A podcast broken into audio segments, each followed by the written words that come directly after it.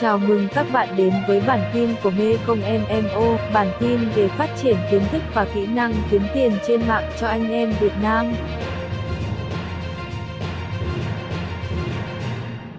Các bạn tiến hành là bán hàng thì sẽ xảy ra một trường hợp đó là khách hàng hủy hàng.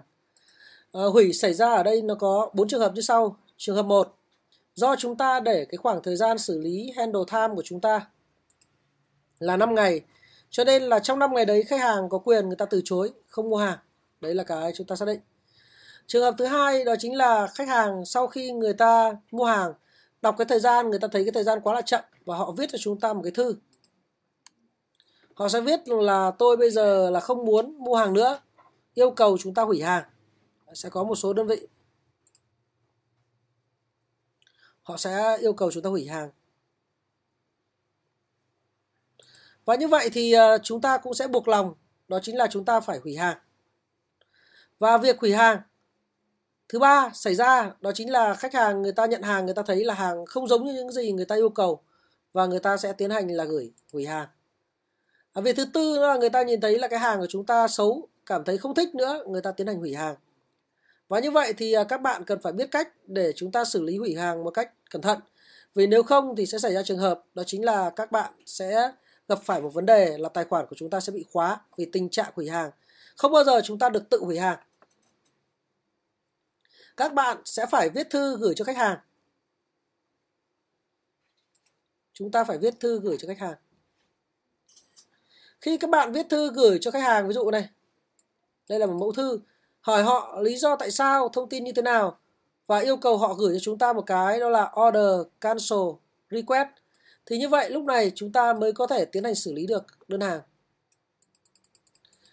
Đây là đối với tình trạng là khi khách hàng chưa nhận hàng, họ đã yêu cầu cancel rồi thì chúng ta phải xử lý cái này.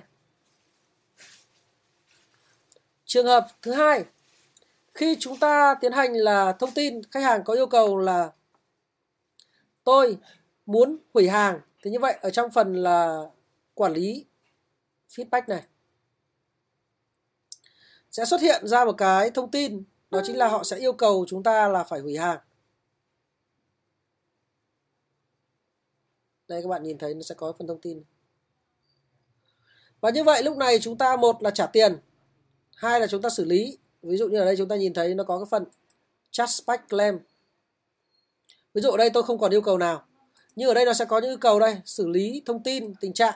Và như vậy chúng ta sẽ vào trong này để xem tình trạng là gì và xử lý nhưng thông thường tình trạng nhiều nhất mà các bạn gặp phải đó chính là cancel order. Và như vậy chỉ khi nào mà khách hàng gửi cho chúng ta một thông tin có chữ là order cancel thì chúng ta mới tiến hành làm được. Và làm như sau và order. Chúng ta nhìn thấy cancel order đây. Sau đó thì các bạn chọn lý do. Đó chính là người mua, người ta tự xử lý. Thì như vậy là các bạn mới có thể xử lý được còn nếu không, nó sẽ rất là khó khăn và tài khoản của chúng ta sẽ là bị khóa lại. Và nên tốt nhất là nếu mà có tình trạng cancel order, các bạn phải tăng cái tỷ lệ mua hàng lên. Tức là có thể lập ra nhiều tài khoản mua để mua hàng. Để để cái tỷ lệ cancel hàng này nó thấp thì tài khoản của chúng ta mới không bị chết. Và đấy là cách để các bạn có thể xử lý tài khoản cancel.